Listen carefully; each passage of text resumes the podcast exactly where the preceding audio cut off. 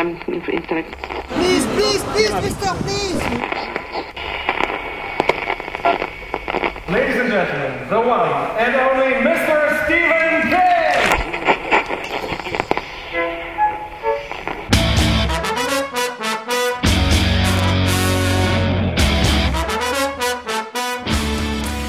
Witam serdecznie w 134 odcinku podcastu Radio Stephen King. Witam Was po długiej przerwie, ale też właśnie o tej przerwie dziś będę opowiadał. Cholernie ciężko było mi znów wrócić do normalnego rytmu życia, zresztą jeszcze mi się to nie udało, nie mówiąc już o dodatkach, takich jak właśnie nagrywanie tego podcastu. Stąd też tak długi poślizg. A dzisiaj będzie o zakończonej niedawno europejskiej trasie promocyjnej powieści Dr. Sen. Nie jestem zbyt dobry w relacjach robionych na bieżąco, choć będąc na miejscu trochę żałowałem, że nie dogadaliśmy się z jakimś wydawcą, by choćby dla nich robić relacje na żywo w postaci filmów, zdjęć, tekstu itd. Tak na miejscu nagrywać podcastów w ogóle nie zamierzałem, nie miałem nawet na to ochoty, bo potem i tak wszystko to musiałbym powiedzieć na spokojnie, w domu.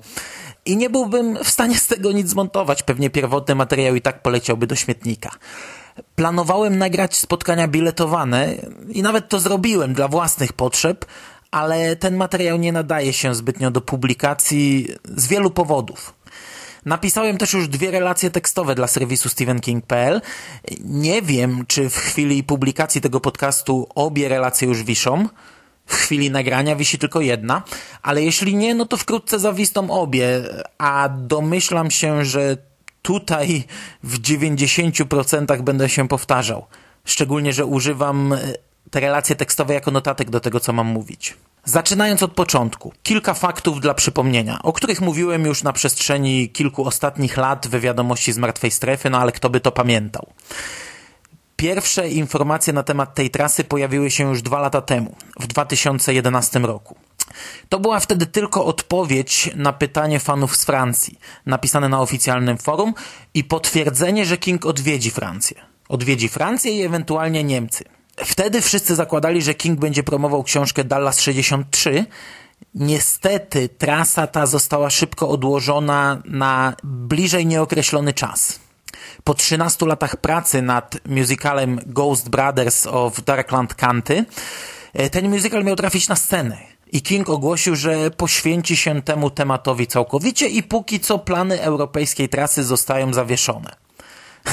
Kuba Ćwiek zdążył napisać i wydać czwartego kłamcę, w którym umieścił wątek paryskiej trasy promocyjnej Kinga, właśnie oparty na planach Kinga i naszego w niej uczestnictwa. A w prawdziwym życiu w temacie nadal była cisza, choć dzięki temu, dzięki tej książce, w moim przypadku dość zabawnie jechało się do Francji, bo w książkowej wersji przeżyłem tam zombie apokalipsę.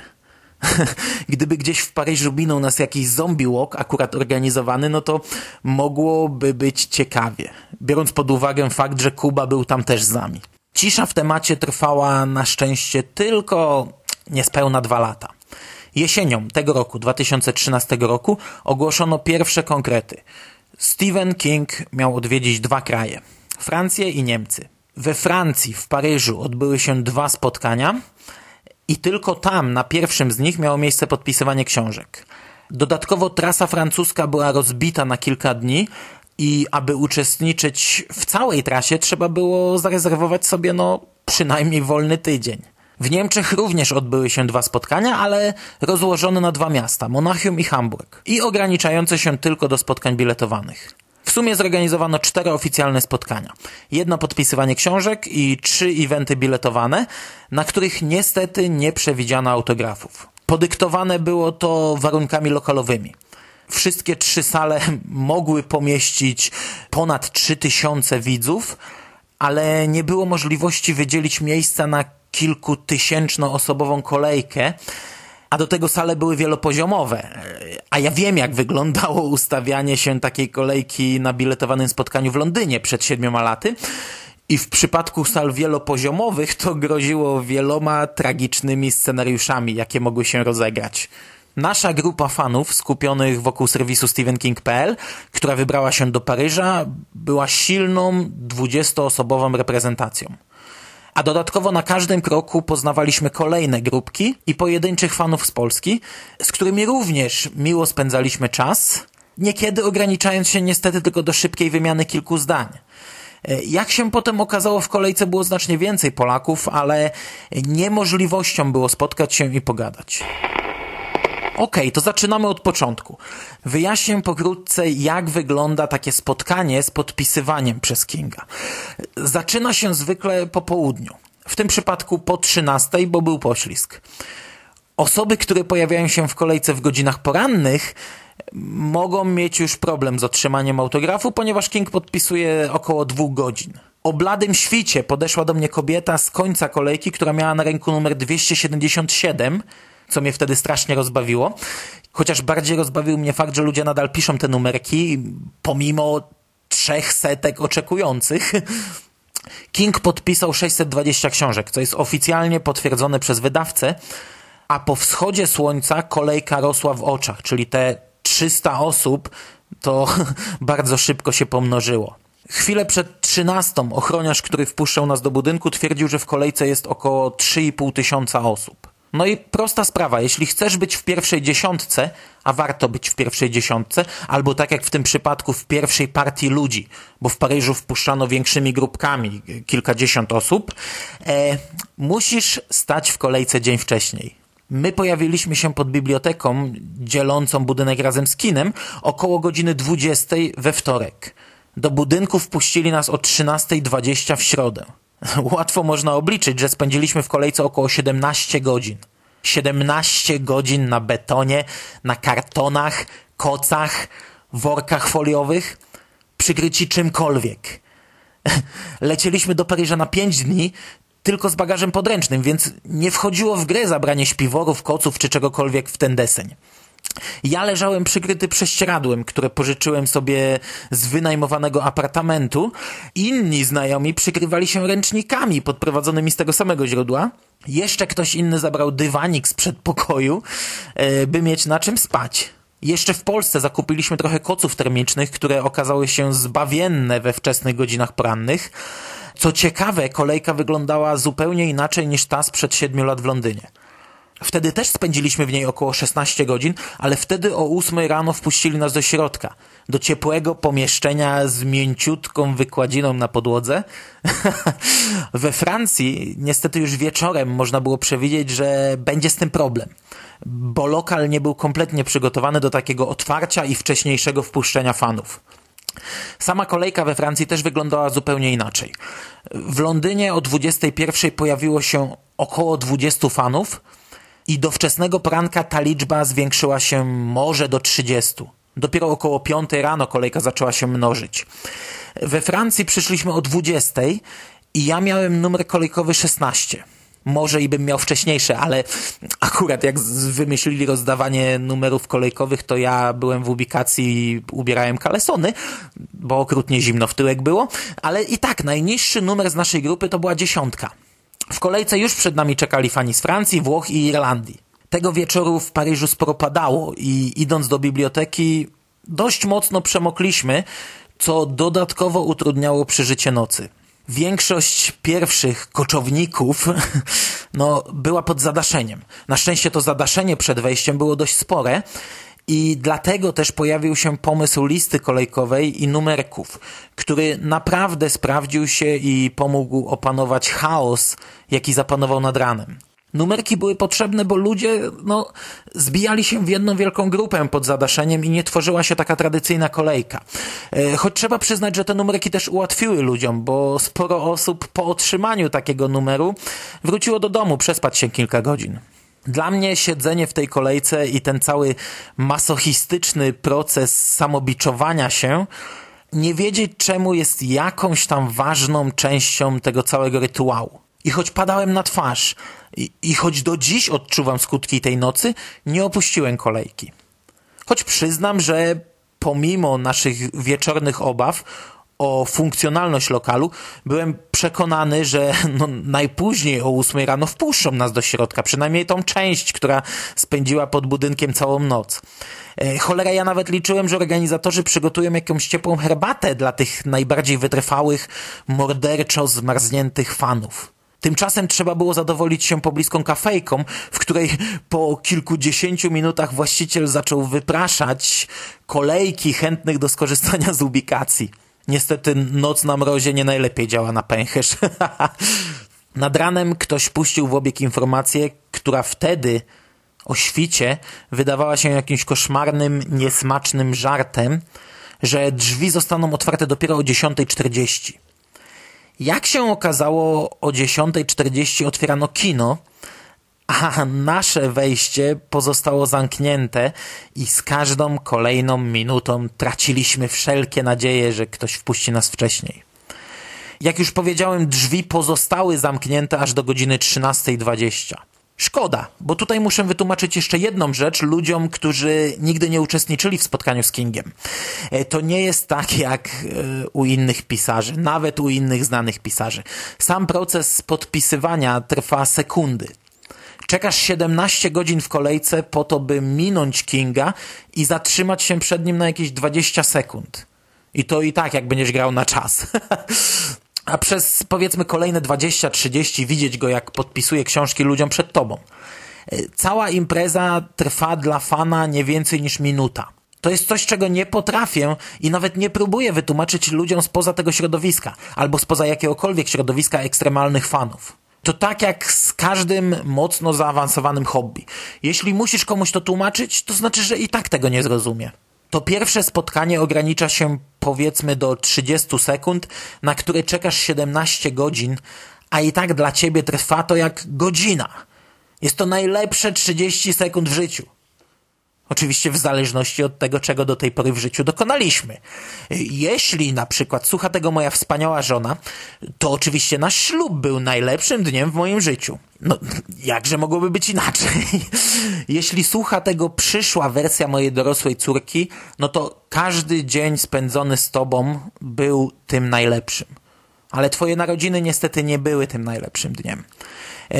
Pomijając jednak to wszystko, to te 30 sekund z Kingiem jest prawie najlepszą chwilą w życiu każdego, kto był na tyle szurnięty, by czekać na to 17 godzin. Zresztą po to stajemy przed księgarnią tak szybko, by ten czas podwoić, potroić albo jeszcze bardziej powiększyć. Pierwsza grupa fanów ma zawsze dodatkowe profity. W Londynie staliśmy kilka metrów od stanowiska Kinga, a tam cały proces wejścia na scenę powitania, kilku minut dla fotoreporterów odbywał się na naszych oczach, obok nas, prawie ramię w ramię. W Paryżu pozbawiono nas tego, nie wpuszczając nas do budynku, ale sam King zrekompensował nam to, wychodząc na spotkanie pierwszej grupie fanów. Ominął swoje stanowisko, wyszedł, przywitał się, podawał rękę, przybijał piątki, wyściskał dziewczyny. Wierzcie mi, że podanie ręki Kingowi to jest coś dla takiej osoby jak ja. A miałem okazję uczynić to już trzykrotnie. Daliśmy Kingowi koszulkę, którą ja zaprojektowałem, narysowałem i wykonałem. A King dziękował jeszcze kolejnym grupom ludzi w koszulkach, jakie weszły w następnych falach po nas. Niestety wygląda to tak, że ma się tylko kilka sekund na zrobienie zdjęcia. Jeśli nie masz jakiegoś dobrego aparatu robiącego seriami, a zwykle takiego nie mamy, e, to przy każdym autografie masz jakieś dwa podejścia. I doświadczenie uczy, że jeśli choć jedno zdjęcie wyjdzie, to można mówić o sukcesie. Oczywiście tobie musi zdjęcie zrobić ktoś inny, więc musisz mieć kogoś znajomego w kolejce za tobą. I to kogoś w miarę rozgarniętego, kto będzie umiał robić zdjęcia, które wychodzą. Na tych, którzy są przed nami, nawet nie mamy co liczyć, bo ich z reguły od razu wyprasza ochrona. I może uda im się zrobić jedno zdjęcie odchodząc, ale raczej nie. To jest taka dziwna sytuacja, bo przez te 30 sekund przed Kingiem nie myśli się do końca logicznie.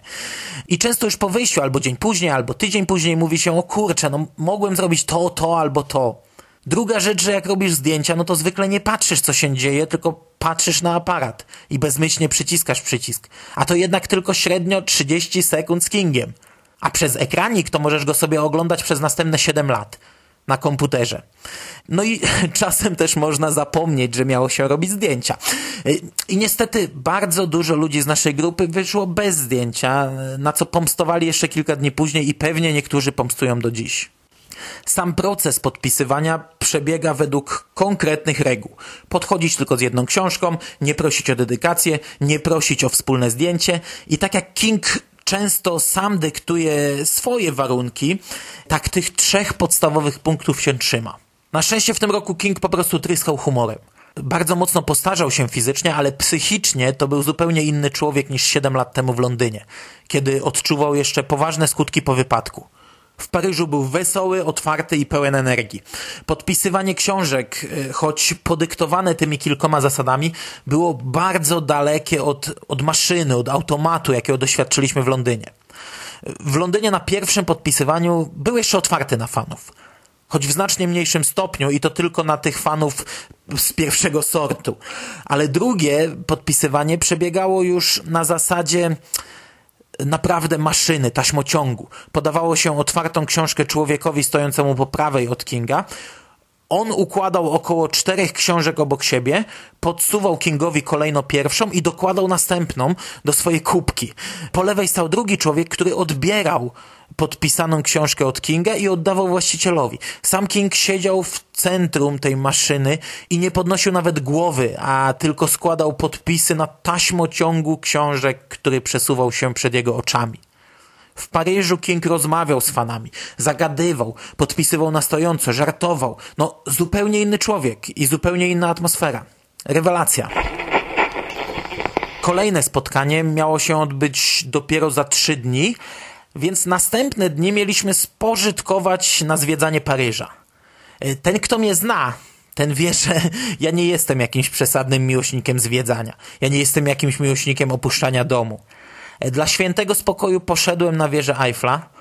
W wolnej chwili trafiłem do katedry Notre Dame, choć poszedłem tam w zasadzie tylko dlatego, że po drodze rozlokowane było sporo sklepów z komiksami, figurkami, różnymi gadżetami, a jak się okazało też z horrorami, gdzie nabyliśmy koszulki z Kujo, więc wypad na miasto okazał się ostatecznie udany.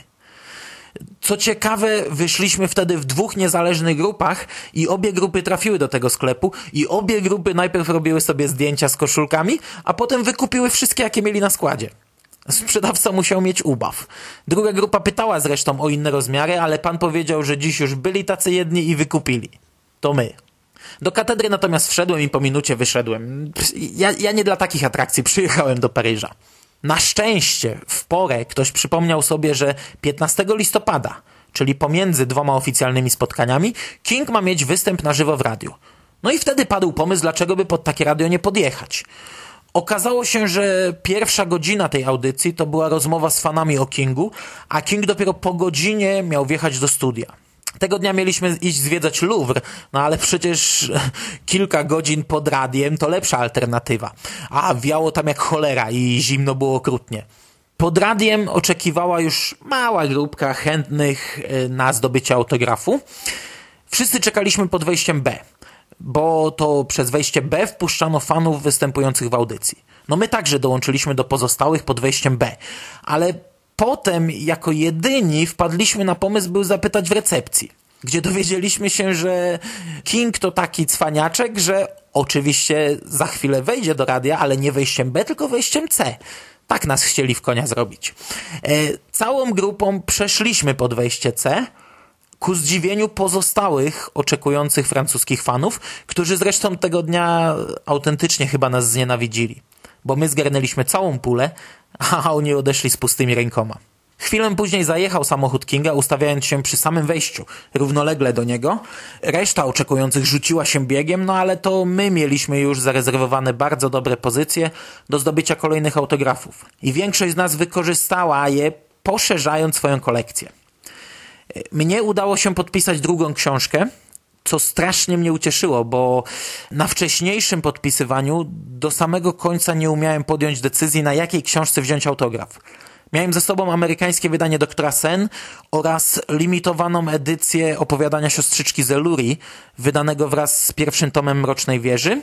Oczywiście miałem tę najtańszą edycję limitowaną w nakładzie 4000 numerowanych egzemplarzy, podpisanych przez rysownika, kosztującą 100 dolarów, ale to i tak jest najdroższa książka w mojej kolekcji. Z jednej strony, jak jadę na trasę promującą doktora Sen, to chciałbym podpis na doktorze Sen. Z drugiej jednak fajnie by było podpisać siostrzyczki i ostatecznie to tę książkę podałem Kingowi pierwszego dnia.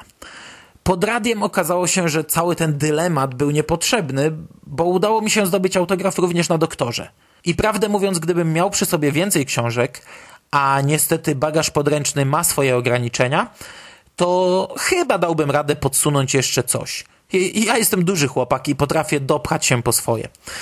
Co ciekawe, King nadal podpisywał chętnie, był uśmiechnięty i bez oznak zmęczenia. Cholernie fajne było to, że pomimo dwóch spotkań, y, z czego jedno było nieplanowane, dodatkowe, i dwóch zdobytych autografów, to tak naprawdę najlepsze było jeszcze przed nami. Szybko odszukaliśmy audycję w telefonach, by śledzić rozwój sytuacji i być gotowym w chwili wyjścia Kinga z radia. A w międzyczasie wpadliśmy na pomysł, by zamiast rzucać się na niego z książkami, wysłać do niego jedną osobę, która na spokojnie spyta o możliwość zdjęcia grupowego.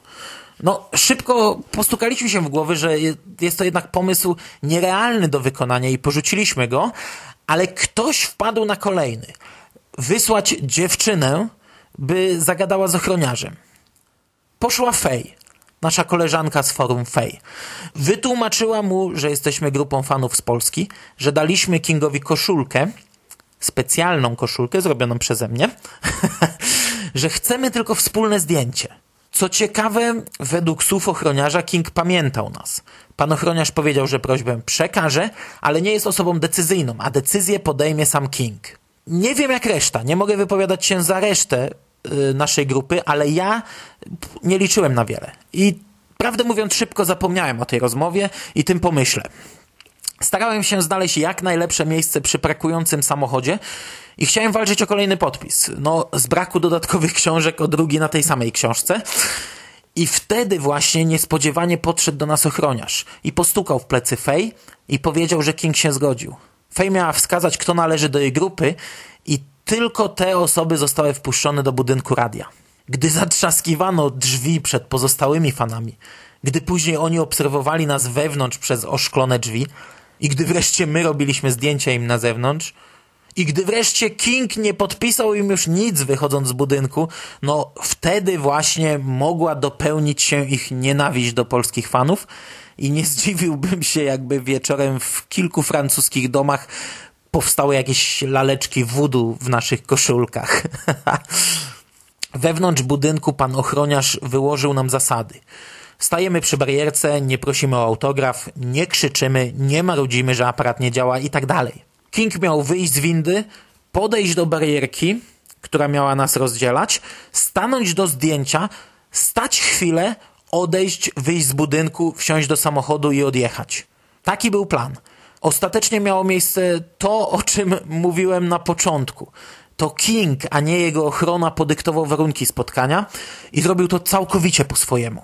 Obszedł barierkę, stanął w środku naszej grupy, objął najbliższe osoby, na chwilę stał się częścią tej grupy. Zrobiliśmy mnóstwo zdjęć, ale niestety znów zadziałała kolejna zasada, o której mówiłem na początku. Jeden aparat, który dotąd radził sobie wyśmienicie i nastukał najwięcej ważnych zdjęć, no nie wiem co się z nim stało.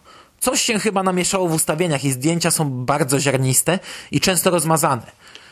Szczególnie, że głową głównie ruszał King – więc jeśli wszyscy są wyraźni, to jak na złość on jest zamazaną plamą.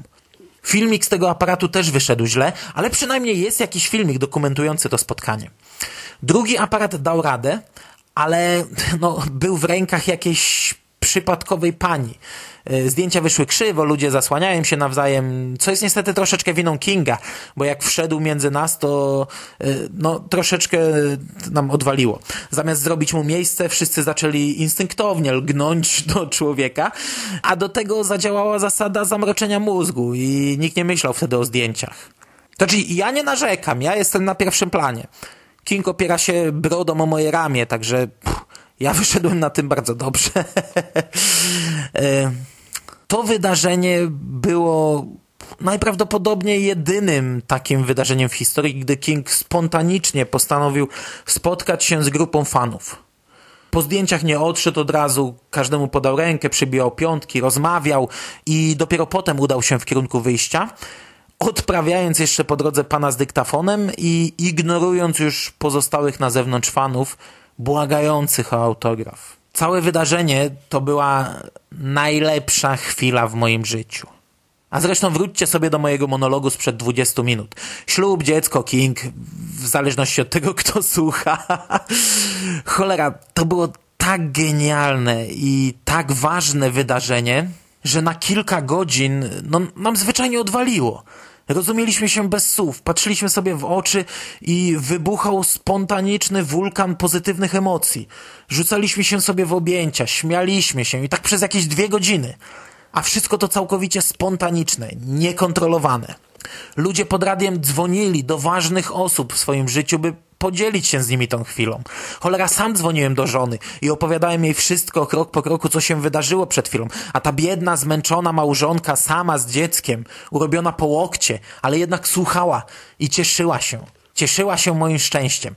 Potem gadałem z Sikiem, który porównał to do czegoś w stylu mrocznej wieży, że na tę jedną chwilę zeszły się w tym miejscu wszystkie promienie. I to jest doskonałe porównanie, bo my jesteśmy grupą ludzi z różnych miejsc, teoretycznie całkowicie sobie obcych, połączonych pasją i zamiłowaniem do Kinga. Ta pasja połączyła nas 12 lat temu.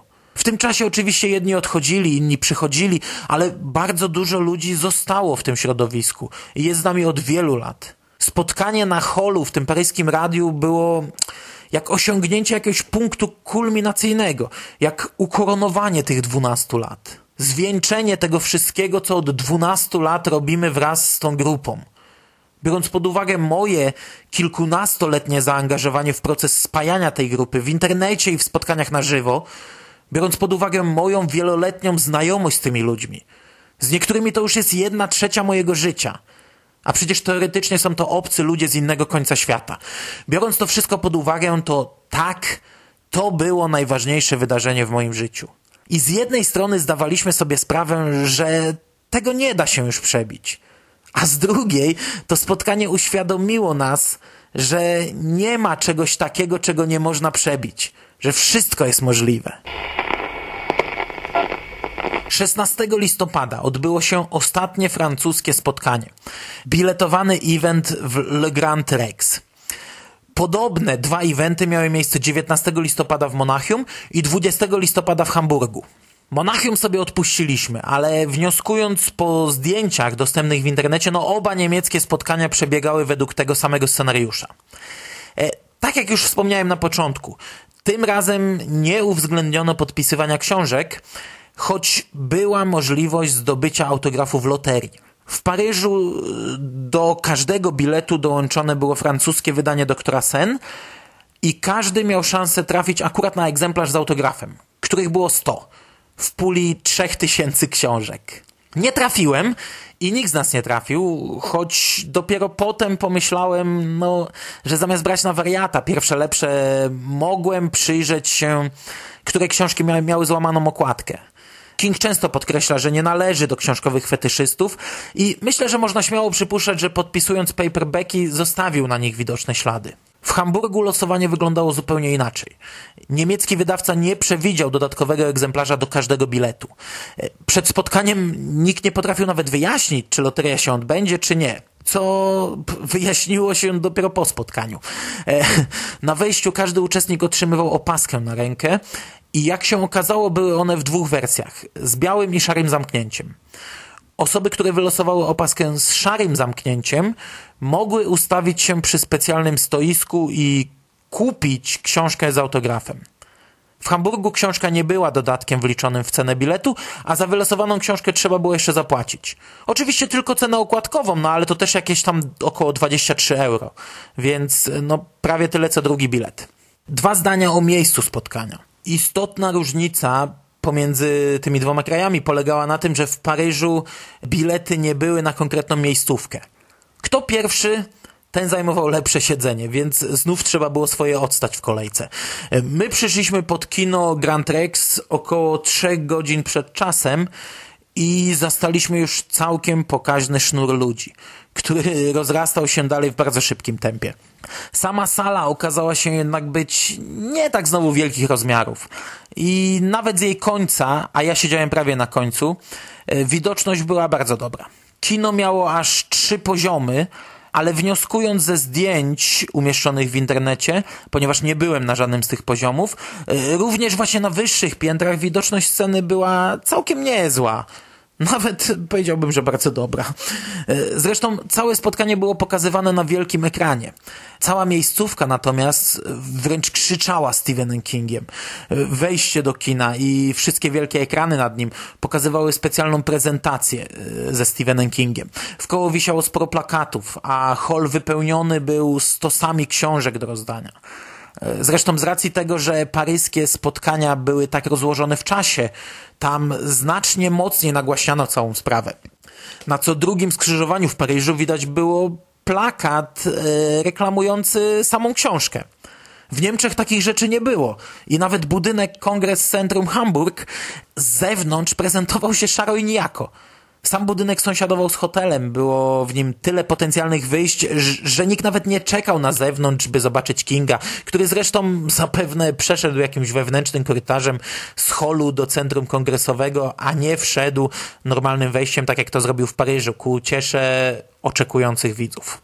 W Niemczech nie było kolejek, bo każdy miał swoje miejsce na bilecie. Swoją drogą my akurat trafiliśmy bardzo dobrze. E, jechaliśmy tylko w pięć osób. Trójka kupiła bilet pierwszego dnia, więc miała najlepsze z dostępnych miejsc. Natomiast Burial i ja kupiliśmy trochę później, ale poprowadzono nas do sklepu sponsora i nabyliśmy wejściówki z puli sponsorskiej w jeszcze lepszym sektorze, niedostępnym dla normalnych kupujących. Sala okazała się być znacznie większa od tej w Paryżu, w zdecydowanej większości ograniczająca się do jednego ogromnego poziomu, otoczona dodatkowo takim pasem, takim balkonem w koło. Osoby z końca sali, no wydaje mi się, że miały zerową widoczność samej sceny. Na szczęście całe spotkanie transmitowane było na ogromnym kinowym ekranie, więc to na pewno było widoczne. No ale to jednak nie to, no na takim spotkaniu pomimo, że ekran przyciąga wzrok, to jednak e, zawsze staram się patrzeć na Kinga, nawet jeśli widzę go słabo. Tak jak powiedziałem, na ekranie mogę go oglądać przez resztę życia. Wszystkie spotkania biletowane przebiegały według podobnego scenariusza. Blok pytań od prowadzącego, kilka pytań z internetu, kilka z sali, King czytający fragment książki, no i tyle. Oba trwały półtorej godziny. W Niemczech dodatkowo wystąpił lektor dubbingujący wiele gwiazd. No, oni tam mają to zboczenie, że dubbingują filmy i nagrywający innymi audiobooki Kinga. Ale to był akurat minus spotkania jak dla mnie, bo ten człowiek e, przeczytał cały rozdział ten człowiek zapomniał, że jest na tej scenie tylko statystą i to trwało chyba z 10 minut, podczas których no sztuką było nie usnąć. Największym minusem paryskiego eventu było jego prowadzenie. Francuzi, no jak to Francuzi, nie tolerują innych języków niż swój, nie tolerują języka angielskiego, a co za tym idzie, nikt nie zawracał sobie głowy tłumaczeniem pytań. Można się ich było oczywiście domyślić słuchając odpowiedzi, i sądząc po odpowiedziach Kinga, pytania nie były jakoś specjalnie wyszukane. A sam King wielokrotnie żartował sobie z kompletnie niezrozumiałego języka. Serwował żarty sytuacyjne z tłumaczem, który wyrzucał z siebie przekład jego wypowiedzi niczym karabin maszynowy, ta bez żadnych emocji. Niestety również w drugiej części pytania do publiczności we Francji przywiązano ogromną wagę do języka ojczystego. Kiedy tylko ktoś próbował zadać pytanie w języku angielskim, no to prowadzący natychmiast przerywał i kazał mówić po francusku. Na szczęście nie było takiej, a może nie na szczęście, może szkoda, że nie było takiej sytuacji, gdy ktoś nie umiałby mówić po francusku, bo nie wiem, co wtedy prowadzący by zrobił, jak na to zareagowałby King. Jak dla mnie bardzo dziwne zjawisko, biorąc pod uwagę, że skupiało się wokół światowej sławy pisarza amerykańskiego. W Niemczech mieliśmy całkowicie odwrotną sytuację. Prowadzący już na wstępie zaznaczył, że jest to spotkanie z amerykańskim pisarzem światowej sławy. Podkreślił, że na widowni znajdują się grupy fanów, którzy przyjechali z całej Europy. Przywitał się z tymi grupami, wymieniając różne kraje, w tym również Polskę. I podkreślił, że całe spotkanie będzie prowadzone w języku angielskim. Dodatkowo prowadzący bardzo płynnie posługiwał się tym językiem, a jego płynność zmiany języków, no czasem na jednym wydechu z angielskiego na niemiecki i z niemieckiego na angielski była zadziwiająca. Zresztą jego tłumaczenie na niemiecki było bardzo ogólnikowe, bez żadnych notatek, tylko streszczenie najistotniejszych faktów. Sam King na żadnym ze spotkań nie powiedział w zasadzie nic nowego. Jeśli ktoś śledzi w miarę na bieżąco jego wypowiedzi medialne, no to tutaj dostał zestaw opowiedzianych już wcześniej historii. Dodatkowo na obu spotkaniach opowiadał te same anegdotki, rzucał tymi samymi żartami, powtarzał wcześniejsze odpowiedzi, no co mimo wszystko było zabawne, ale widać było, że przygotował sobie kilka żartów, przygotował sobie jakiś tam scenariusz i jeśli raz się sprawdził, to eksploatował go za każdym razem. No domyślam się, że to samo mówił w Monachium. Ale największy żal do niego mam, że cholera ani razu nie wystąpił w naszej koszulce. I to tak z grubsza tyle na temat spotkań biletowanych i w zasadzie na temat całej trasy promocyjnej doktora Sen. Myślę, że nie pomylę się, jeśli powiem, że dla wielu z nas był to najlepszy wyjazd w życiu. Plan minimum wykonaliśmy w kilkuset procentach. Dokonaliśmy rzeczy niemożliwych. Zdobyliśmy autografy, niektórzy aż trzy, choć niektórzy tylko jeden. Ja zdobyłem dwa, czyli wyrobiłem średnią. Kilka razy podaliśmy Kingowi rękę. Dziewuchy załapały się na tulaski. Rozmawialiśmy z nim, przybiliśmy piątkę, zrobiliśmy sobie wspólne zdjęcie grupowe. Zrobiliśmy grupówkę z Kingiem. Uczestniczyliśmy w prywatnym spotkaniu z nim, a wreszcie pokazaliśmy się jako najlepiej zorganizowana grupa fanów. Grupa przygotowana na ten wyjazd. Pomysłowa, prężna, rzucająca się w oczy spójna grupa i grupa wielokrotnie kradnąca Francuzom imprezę, co zrobiliśmy już nie pierwszy raz, bo przecież tak samo ukradliśmy Niemcom spotkanie z Joe Hillem. Często rozmawialiśmy o tym, że w Polsce, w przeciwieństwie do innych krajów, nie ma żadnego oficjalnego stowarzyszenia czy zarejestrowanego fanklubu, no bo takie nie jest potrzebne. Ale to właśnie w takich chwilach działamy prężniej niż oficjalne organizacje. Gdy ja stałem ubrany w naszą koszulkę, otoczony innymi osobami w takiej samej koszulce, no to byłem autentycznie dumny, że jestem częścią czegoś większego i czegoś tak dobrego. I wiem, że się powtarzam, bo już o tym pisałem i pewnie też mówiłem. Ale tak się po prostu czułem. Jak zawsze byli z nami nowi y, uczestnicy i zostali przyjęci jak starzy wyjadacze. Jak zawsze też kilka osób wykruszyło się w ostatniej chwili. No przykro, ale coś takiego też się zdarzyło. I no, ja nie wiem, co było powodem ale może to będzie nieładne, co powiem, ale mam nadzieję, że osoby, które zdecydowały się jednak nie jechać, no miały bardzo poważny powód. Ja wiem, przykro mi, że miały ten poważny powód, ale mam nadzieję, że on był poważny. I mówiąc poważny, mam na myśli powód dotyczący życia i śmierci, bo każdy inny w tym przypadku nie jest wystarczający. Siedem lat temu Ingo nie pojechał przez studia, a Burial przez pracę. I przez siedem lat oni pluli sobie w brodę i podkreślali, że był to ich życiowy błąd. No przynajmniej Ingo o tym mówił wielokrotnie, e, ale też my nie dawaliśmy chłopakowi zapomnieć jego głupiej decyzji sprzed lat. Ten wyjazd wypróżnił mnie finansowo i to było bardzo poważne wypróżnienie, którego skutki będę odczuwał jeszcze bardzo długo, ale za kilka lat ja nie będę nawet pamiętał, w czym tkwił problem. A za 10 lat zapomnę, że był w ogóle jakiś problem. Wyjazd natomiast zapamiętam do końca życia.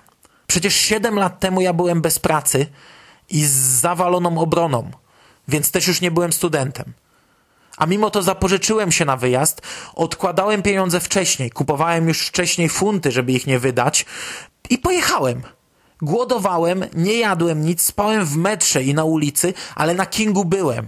I teraz już kompletnie nie pamiętam problemów finansowych, które towarzyszyły temu wyjazdowi, a ze spotkania pamiętam każdą sekundę. A mówię o tym dlatego, bo uważam, że to nie była ostatnia wizyta Kinga w Europie. Przed siedmiu laty obstawialiśmy, że jeszcze może raz przyjedzie. Lecąc do Paryża byliśmy przekonani, że to jest ten ostatni raz. Stephen King okazał się jednak no, być w doskonałej formie. Podczas spotkań, rozmów i podpisywania był energiczny, wesoły, zadowolony z bycia w tym miejscu i wśród tych ludzi.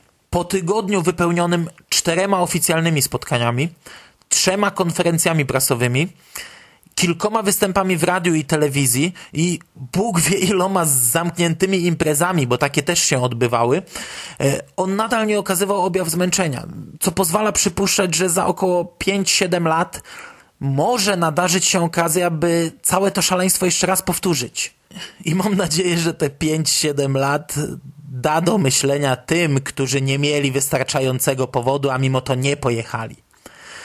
Jeśli King za 5-7 lat będzie w Europie, to i my tam będziemy. A przynajmniej ja będę. Choć kolejna kilkunastogodzinna noc na mrozie po czterdziestce, bo za 7 lat będę już niestety po czterdziestce, no trochę mnie przeraża. Tak czy siak, jeśli będzie okazja, to będę, do czego serdecznie Was wszystkich również zachęcam. I to tyle na dzisiaj. Najprawdopodobniej do usłyszenia za tydzień. Cześć.